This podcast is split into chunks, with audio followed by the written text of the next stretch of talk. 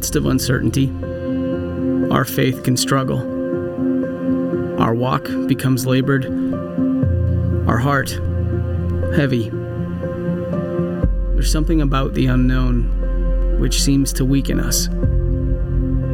It drains our patience and blurs our focus. Yet, in the middle of everything, stands a faithful God. A God who's not swayed by the struggle, who isn't moved by the winds of chaos. A God who remains faithful even when our faith is fragile. It seems more difficult than ever to not worry about tomorrow. Yet that's exactly what God has asked us to do. For when we cast our burdens on Him, the troubles of the moment begin to fade. When we trust the plans He has for us, our fear begins to subside. When we fix our eyes on Jesus, the author and perfecter of our faith, our focus becomes consumed by clarity. Yes, we are in the midst of uncertainty, but we can be certain of one thing God is faithful.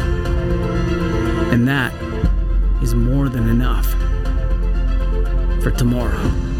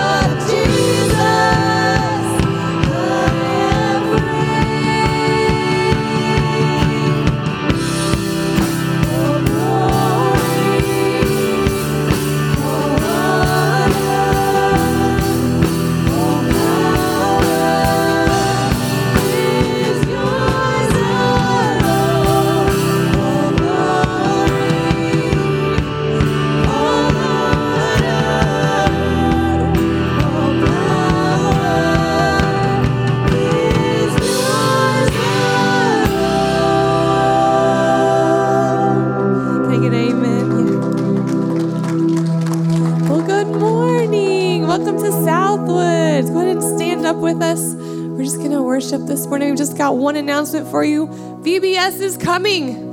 It is so soon. It is June 13th to the 17th. So if you guys have kiddos, please sign up in the back. If you want to help, we can always use a lot of extra help. It's a lot of kiddos to manage. So please sign up in the back if you'd like to help. And let's just worship the Lord this morning, all right?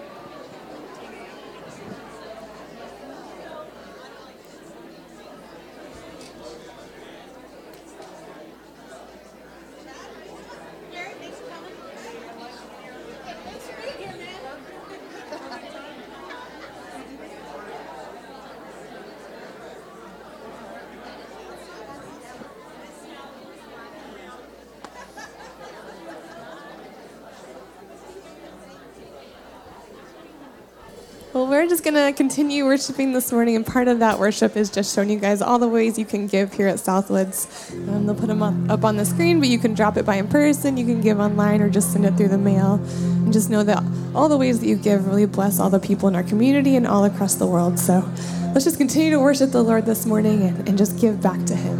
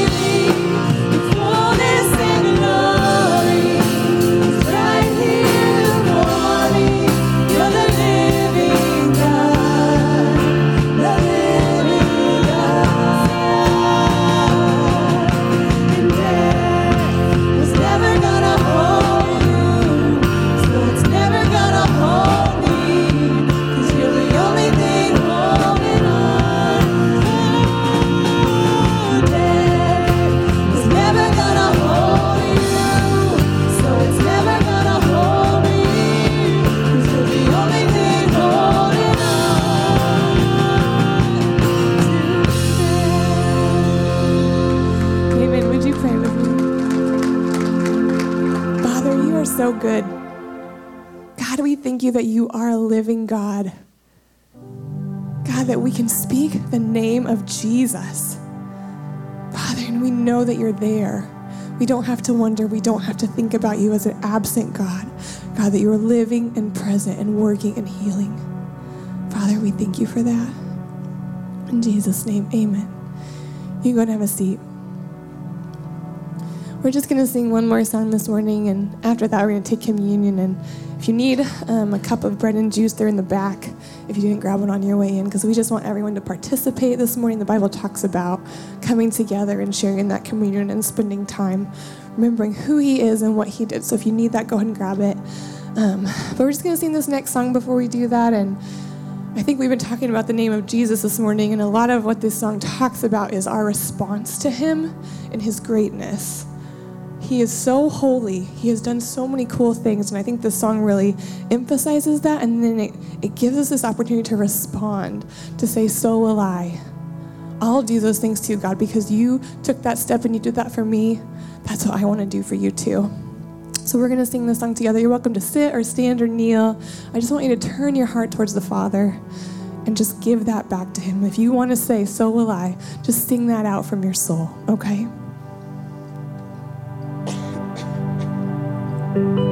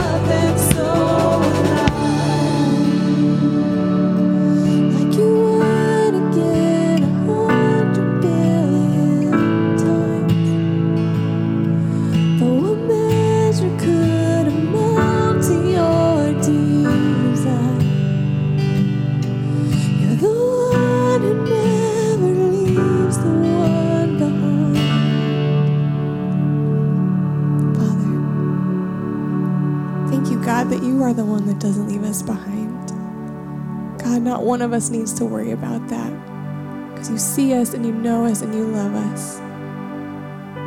God, soften our hearts today, turn them back towards you. God, wherever we are this morning, God, that that would be the cry of our hearts. So will I. All the things you've done, all the things you do, all the things you're going to do, God, that we are a part of that. We want to be right in step with you, Father. Bless us, God. In Jesus' name, amen. You can go ahead and take communion.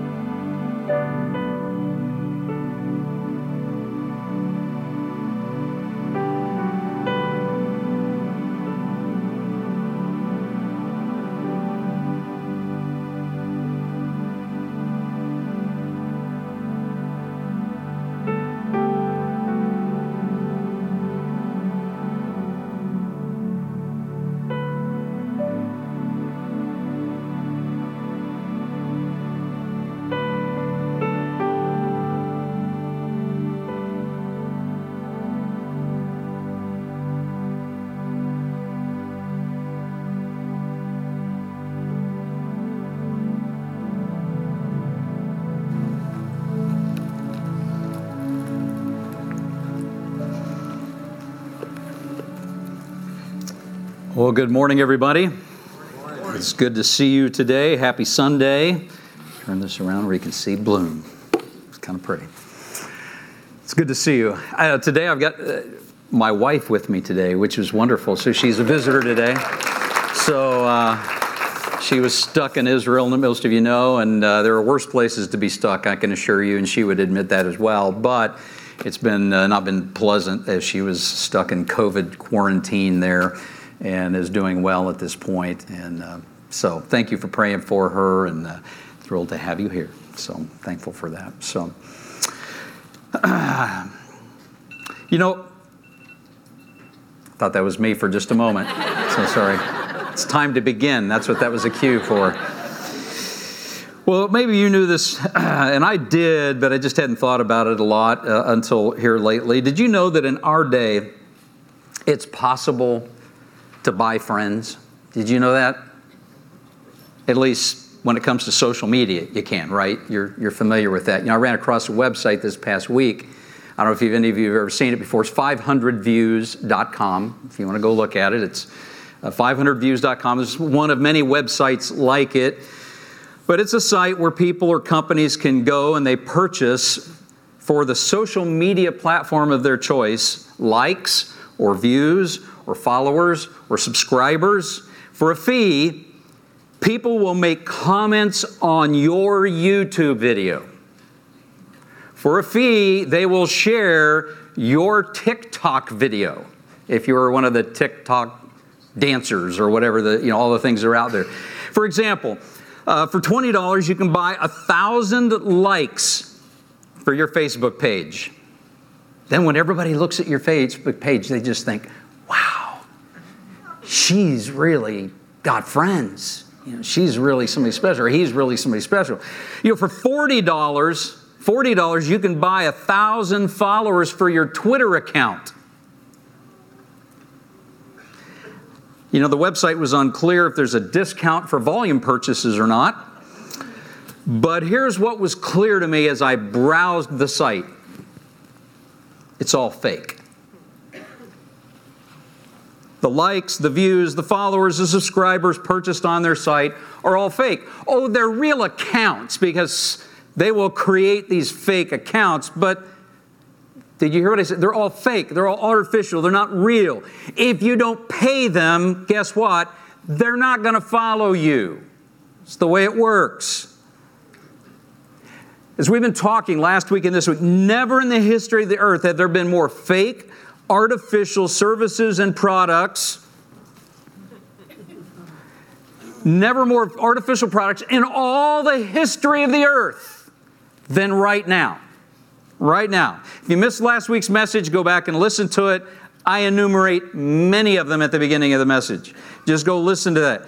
Because what's desperately needed in our times is authenticity and truth. And in particular, we need to develop, we who claim and want to be followers of Jesus, we need to develop a genuine, discerning, discerning, growing faith. Because what's fake in the realm of faith in the Spirit can hurt you. It really can. Last week we started this series, as I already mentioned, it's entitled Fact Checking Your Faith. And just as marketing and news needs to be fact checked regularly in our day, as just almost daily, you got to figure this out. In the same way, our faith and our values, our spiritual convictions need to be fact checked regularly. We've got to be doing that because if we don't do that, our faith runs the risk of becoming artificial and fake like just so much of the world around us. It's so easy, so comfortable. It is so socially acceptable and the norm that if we don't do this regularly, uh, we'll end up just as fake as so many other things in our world. So, our series is based on the biblical book of 2 Peter in the New Testament. If you're unfamiliar with the book, um, I think by the time we get to the end of the series, you'll be pretty familiar with it. We just finished First Peter, most of you know, uh, a, a, few weeks ago, and we just kind of picked up with Second Peter. And if we take what Second Peter has to say to us to heart, it's going to help all of us gain some much needed clarity on what's fact and what's fiction about our lives, about our world, about our future. It addresses a whole lot of subjects, a whole lot of issues that we need to be talking about, thinking about, wrestling with in our time. And I hope for the next few weeks you'll just read Second Peter, at least read it through. And I would encourage you, kind of like many of you did during First Peter, sit down at one sitting. You can open the book. You can read all three chapters. How many chapters? Three. Second Peter's faster than First Peter to read. So just sit down, read it through, beginning to end. I'd encourage you to do it a few times. You maybe do it once a week as we go through the series here. If you'll do that and reflect deeply on what it has to say, uh, there'll be some things there that maybe make you a little nervous, unnerve you a little bit, because as you'll see as we go through the series, there's, there's some stuff there that makes us think. But if you'll do it, It'll help to prepare your soul to be real and genuine and authentic in your faith. And I think it'll really bless your life in the long run. So I just encourage you, join us for the next several weeks. Just please commit, commit with me to being here on site, online. Don't miss a single message in this series, not because it's me doing it, but because we need to hear what this passage, this book, has to say to us in our times. These rapidly changing times demand that we fact check our faith in the ways that it talks about. So if you have your Bible with you this morning, open it with me to New Testament book of 2 Peter. 2 Peter, it's far into the back of your Bible. If you don't have your own Bible with you, you can follow along on the screen. Before we read, though, I just want to remind you that last week we saw in the first several verses of 2 Peter that developing a genuine, growing faith requires a few things. And this is part two of a two part message. So, last week, what we talked about was that a growing, genuine faith requires sincerely coming to Jesus. We talked about that. It requires trusting in God's promises. That one in particular, as I was speaking and talking about that, I could, I could feel as we were doing that just challenging some of us. If you missed the message, it's worth the introduction and that, okay? Go back and listen to it. It's about sincerely learning to trust God's promises. It's about working harder at faith development. That's sort of the third requirement there. There are probably other things in those verses, but those are the main ones that we hit on. And today we're going to pick up where we left off last week. And as we read the text together, I just invite you to listen carefully how to develop a genuine, growing faith. What does the Apostle Peter in Scripture tell us about God's perspective on this. 2 Peter chapter 1, we're going to start at verse 12. Okay? You there? This is what the text says. Therefore, which anytime, you know, a passage starts with therefore, he's building on what's just been said, right? This is the way it always is in the text. He's building on what he's already said, which we talked about last week. Therefore, I will always remind you about these things, even though you already know them and are standing firm in the truth you have been taught. Now, just pause right there. How many of us like to be reminded of what we already know? Sometimes it's annoying, right? It's kind of like in our culture, it's like we're, we're the microwave culture. We, better yet, the tweet generation. You know, if, it, if you can't say it in six seconds or 140 or 180 characters, whichever it is on the tweet, then you know we're not listening. We're, we're, we don't. And so, what's Peter doing here? He's reminding us. He just uh, so some of us just immediately go to pedantic land. It's like it's like oh no, he's going to just keep telling us what we already heard. Look what he says about it though. He said, verse 13. It's only right that I should keep on reminding you as long as I live. For our Lord Jesus Christ has shown me, and then he kind of explains a little more why, shown me that I must soon leave this earthly life, so I will work hard to make sure you will always remember these things after I'm gone. For we were not making up clever stories when we told you about the powerful coming of our Lord Jesus Christ. We saw his majestic splendor with our own eyes when he received honor and glory from God the Father. The voice from the majestic glory of God said to him, This is my, my dearly loved Son who brings me great joy. We ourselves heard that voice from heaven when we were with him on the holy mountain. Because of that experience, we have even greater confidence in the message proclaimed by the prophets. You must pay close attention to what they wrote for their words are like a lamp shining in a dark place until the day dawns and Christ, the morning star, shines in your hearts. Above all, you must realize that no prophecy in Scripture ever came from the prophet's own understanding or from human initiative. No, those prophets were moved by the Holy Spirit and they spoke from God.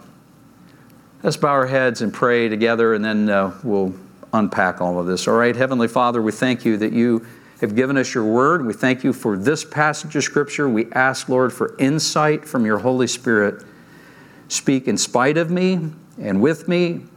And I pray that you'll speak to each of our hearts and lives in such a way that we'll understand more fully how to develop a genuine, growing faith. Its foundation is you, it's Christ. It's Christ the death, burial, resurrection of Christ. Help us, Father, get our minds, our hearts authentically around this. We'll rejoice to be your children. It's in Christ's name we pray. Amen. You know, in these verses, the Apostle Peter tells his readers a lot of things. He tells his readers back then, his readers now, three basic facts that are foundational to developing a genuine, growing faith. And for the next few minutes, I want to highlight these basic facts. Uh, because again, what's fake about our faith can really hurt us, short term and long term. So this is important. The first basic fact, fact that this passage addresses is this that is, that we all need spiritual reminders. We all need spiritual reminders, and particularly when they come from people of sincere faith. I want you to think about this with me. We, we don't like reminders a lot of times, but it's important that we get them. And I want you to think why do you and I need alarms? Why do we need reminders? You're not going to hold up her phone and just say, why do we need reminders of this kind of thing, you know, for our to do lists? Why do we need reminders of certain calendar events like wedding anniversaries, like upcoming physicals or dental appointments and so on? What, why do we need reminders? You know why. I mean, you and I need reminders because we're forgetful, right? We're forgetful. We're easily distracted. We're preoccupied with lots and lots of needs and interests and and a to-do list, reminders, what they represent for us if we're really thinking about it is a commitment on our part to not forgetting important things. That's what they really represent. It's just you and me saying, I'm forgetful. I need reminding. I need it. I'm going to humble myself, admit I need reminders, I need alarms, I need somebody bring into my mind things that otherwise sort of leak out or flit away. Well, friends, let me remind you of something very important, something that we need to never forget, and that is easy to forget in our fast paced, me oriented, consumer oriented kind of culture.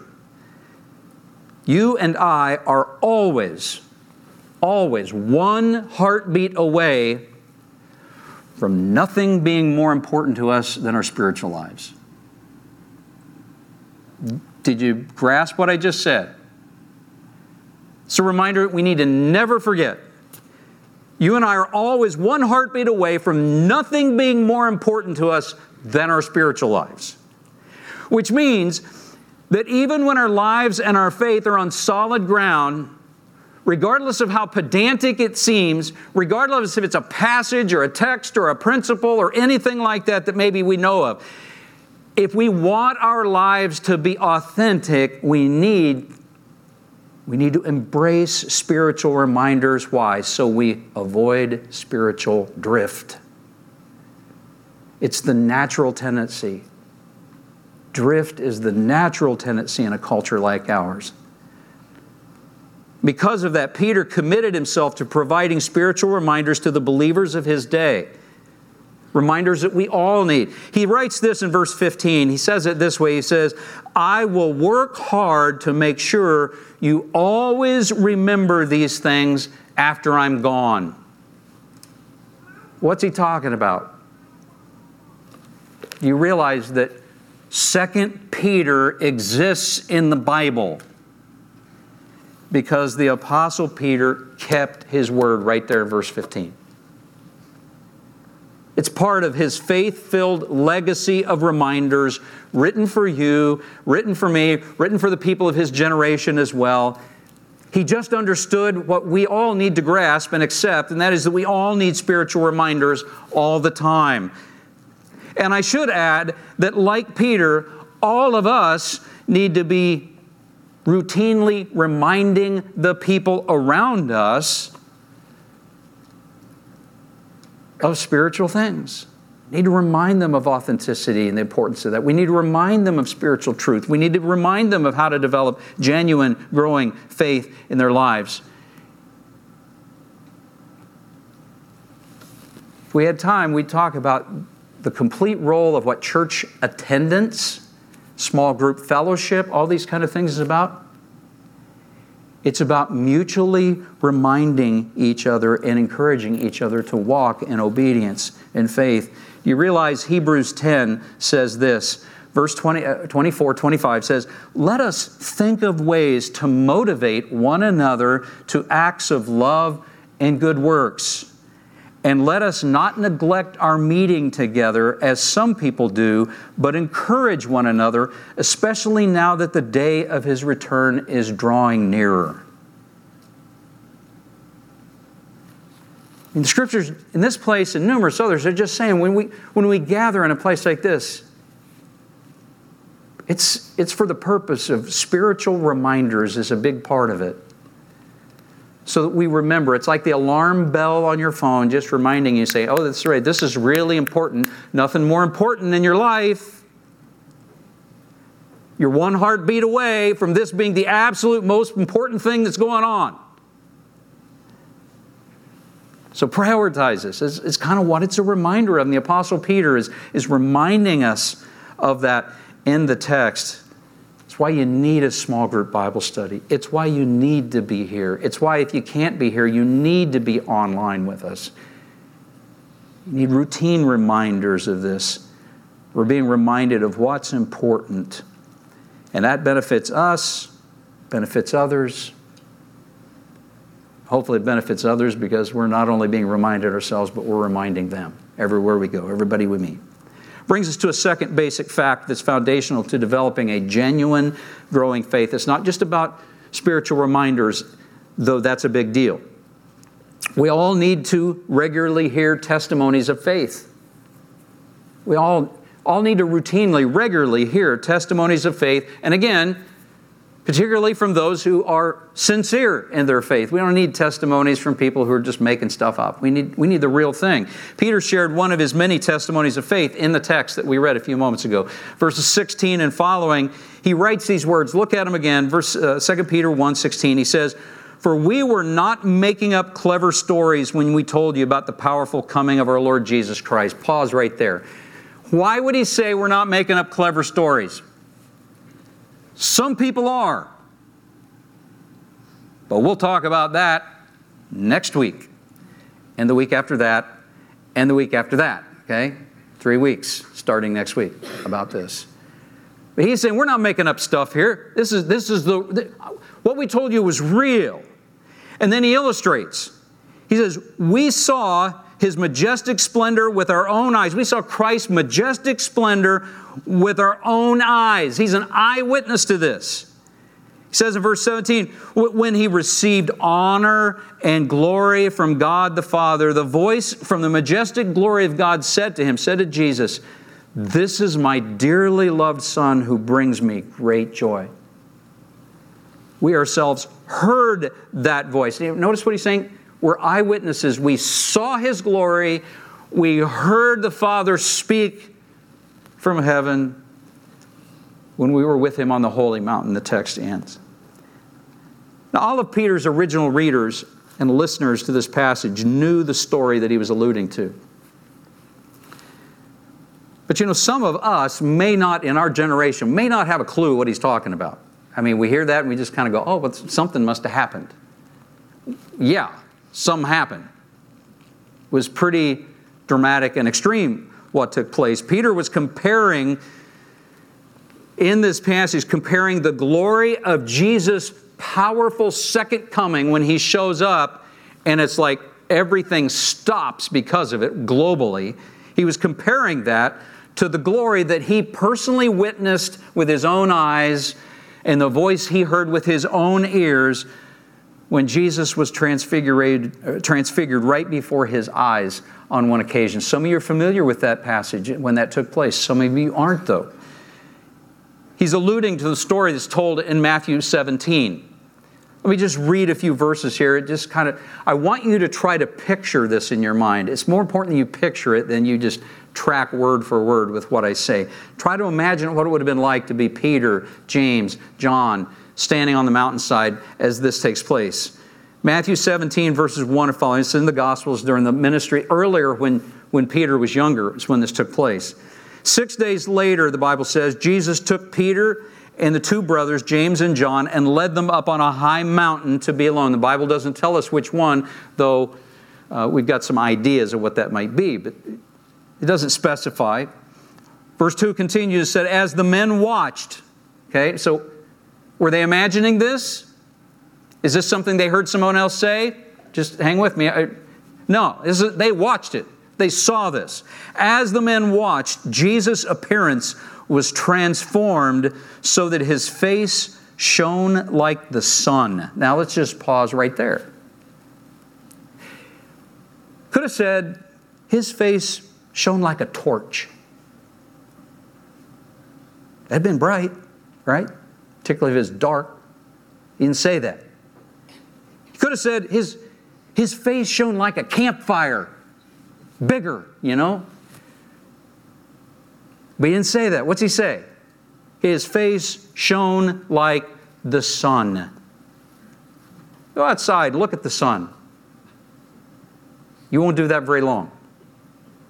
You just can't look at the sun and it work out well for you. So, note to self never stare at the sun. Okay? Public service announcement there. Don't stare at the sun. But Peter's saying Jesus' face shone like the sun, and notice, and his clothes became as white as light. Suddenly, Moses and Elijah appeared. Whoa! Reading it slow because I want it to sink in what was taking place here. That Peter, James, and John saw with their own eyes, heard with their own ears. Moses and Elijah appeared and began talking with Jesus. Verse 4 tells us Peter exclaimed, just anytime this happens, just get ready. Peter says what comes to mind. Peter exclaimed, Lord, it's wonderful for us to be here. If you want, I'll, I'll make three shelters as memorials one for you, one for Moses, one for Elijah. But even as he spoke, a bright cloud overshadowed them. So, you know, as he's saying these words, this cloud engulfs them, okay, is the picture. And a voice from the cloud said, This is my dearly loved Son, who brings me great joy. And notice what he says, Father says, Listen to him. Listen to him. And then another one of those understated verses the disciples were terrified and fell face down on the ground. Kind of like Moses and Elijah did on other occasions in their lives as well. Then Jesus came over, touched them. Get up, he said, don't be afraid. And when they looked up, Moses and Elijah were gone, and they saw only Jesus. And as they went back down the mountain, Jesus commanded them, Don't tell anyone what you have seen until the Son of Man has been raised from the dead. A lot could be said at this point. Let me just say, they caught a glimpse, a premature glimpse, you might say, of Jesus' real identity. They saw just a veiled version of it on a mountainside. Can you imagine being an eyewitness to that? Can you imagine? Don't you think that every time Peter told that story, people began to think, wow, of God's awesomeness, and they began to think about Christ and began to think of his preeminence and began to think of his return one day. Don't you think that their faith in the midst of all of that was inspired? Don't you think that they were inspired to wrestle with things of Scripture and truth? And of course they were. It's one of the reasons that Jesus did it was to inspire them and to begin to reveal himself to them. He knew, Jesus knew what Peter came to know and what we need to come to know, and that is that we all need to regularly hear, see, experience the testimony of God's presence and power. We need to experience it from the Bible. We need to experience it from one another's experiences. We need to, we need to experience it in our own personal lives on occasion. It's part of why, again, church involvement, small groups become really valuable. Why? Because you're rubbing shoulders with other people. And God's not mute and silent or absent. He's at work constantly in your life and my life and our lives. And as we have opportunity to rub shoulders and kind of talk about the challenges and joys and the interventions of God in our lives, what's it do? It inspires faith. It's it's the kind of testimonies that we need to hear on a regular basis. It's a little different, but that's one of the reasons why Lori and I love taking people to Israel. Because the testimonial kind of experience that it is. Not, not just what happens to folks as they go, but, but what happens while you're there. You simply cannot stand in the garden tomb, which is empty, by the way, in case you were unaware of that, and not have your faith inspired.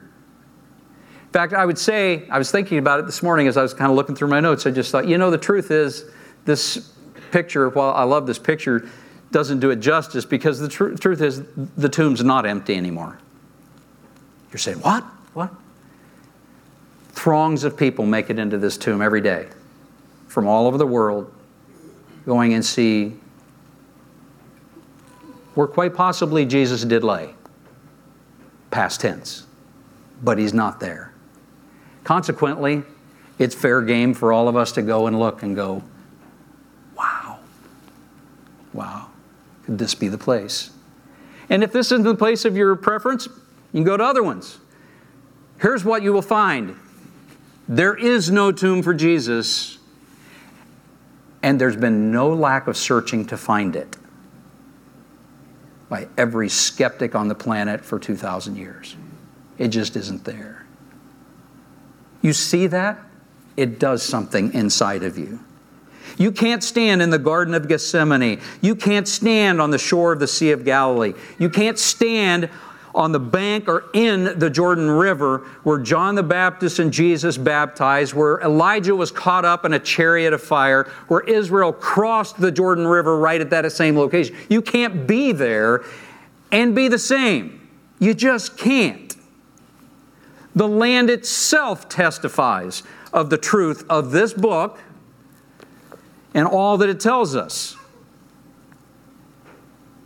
Here's why this is valuable because all of us need to regularly be reminded of testimonies of faith like that. We need it. It's part of the difference between fake faith and real faith. You see, you got stuff going on in your own life like that, and you're taking it in from other people's lives too, and you're sharing this, and it's it just does something to you over time. So, are you regularly listening to the testimony of Scripture? Are you regularly taking in the testimonies of other faith filled believers? Are you regularly expressing in words or writing or in some way your faith filled experiences? Maybe it's in a small group, maybe it's with your family members, maybe it's with people you work with or walk with or run with or do various other things, but every one of us needs to hear faith filled testimonies from people of sincere faith. Peter mentions one more basic fact that's foundational to developing and sustaining a genuine growing faith. We've talked about testimonies of faith, we've talked about um, spiritual reminders and so forth. But here's the third, the third basic fact that's foundational. If we're going to develop our faith, and let me just add this word sustain our faith in a genuine, growing way. We all need regularly to hear the words of the prophets. We could camp a long time on this part of what Peter has to say. But I want you to think with me why are the words of the prophets so important? Why does the text specifically tell us to listen to the prophets? Here's why. Because God tells us, detail, tells us details about the future in advance through the prophets. He tells us details about the future, about what's to come in advance through the prophets. And when we're familiar with what they've said, it does a lot of things. It strengthens our faith. It strengthens our faith in God and His plan, His promises, the fact that He's sovereign over all things, that that He knows the end before the beginning, uh, that He can tell us these things. That's why Peter goes on to say about the prophets in verse 19 this He says, You must pay close attention to what they wrote, for their words are like a lamp shining in a dark place until the day dawns, which he's speaking of when Christ shows up on the scene and Christ, the morning star, shines in your heart. So I need to ask you how much attention have you been giving to reading, reflecting deeply on the writings of the prophets. Some of us would say, well, you know, I, I kind of kind of listen to some of that stuff, think about that at Christmas time, you know. Going to be born of a virgin and all these prophets, you know, that for unto us a son is born, a son is given, the government will rest on his shoulders, and so on. You know, I, mean, I listen to some of those things, I, I pay attention to that, or, or maybe we think to ourselves, you know, I know that the Bible says that he will be buried in a rich man's tomb as a prophecy, you know, that was given hundreds of years before. And of course, Joseph of Arimathea, who was a rich man, offered his tomb for a place for Jesus to be buried. And on and on we could go, hundreds of those kinds of prophecies given in advance, the future revealed in advance, hundreds of years before the fact.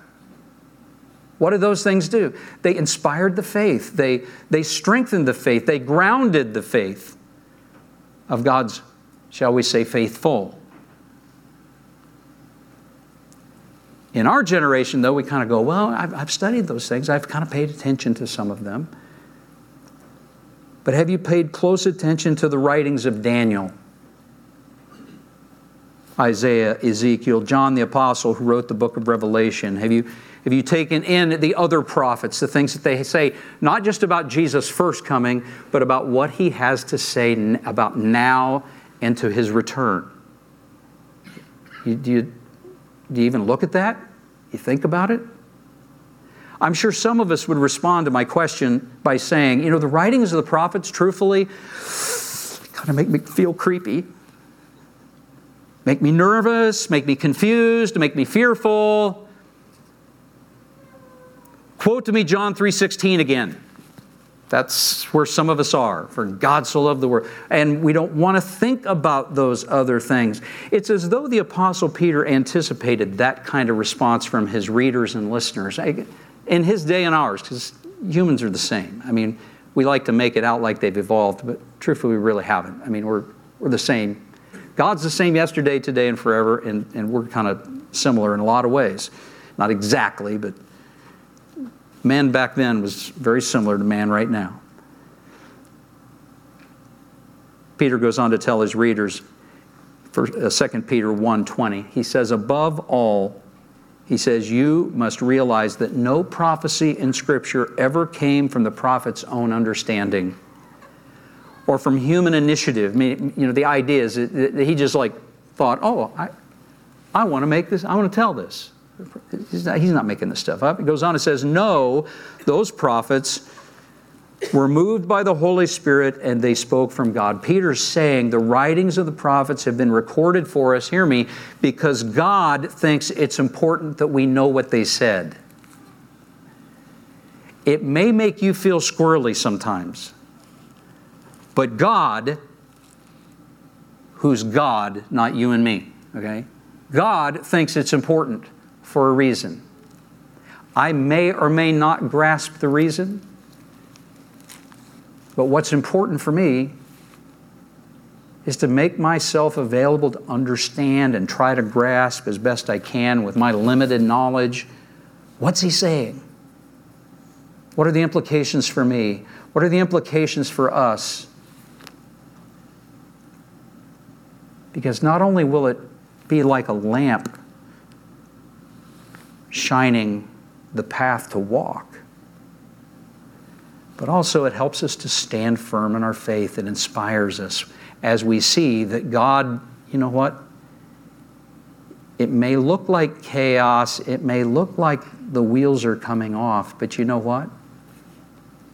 God saw all of this in advance, and just as He had a plan to send His Son the first time, guess what? He has a plan for sending His Son the second time. Just as He just as He took care of all these other things in the past, He's going to take care of details that you and I just would fry our circuits if we tried to grasp them all. But, but you know what? God tells us some of those things because, in a way, He wants us to have some fried circuits and understand that He's God and we're not. This is a bigger deal than just humanly engineered stuff.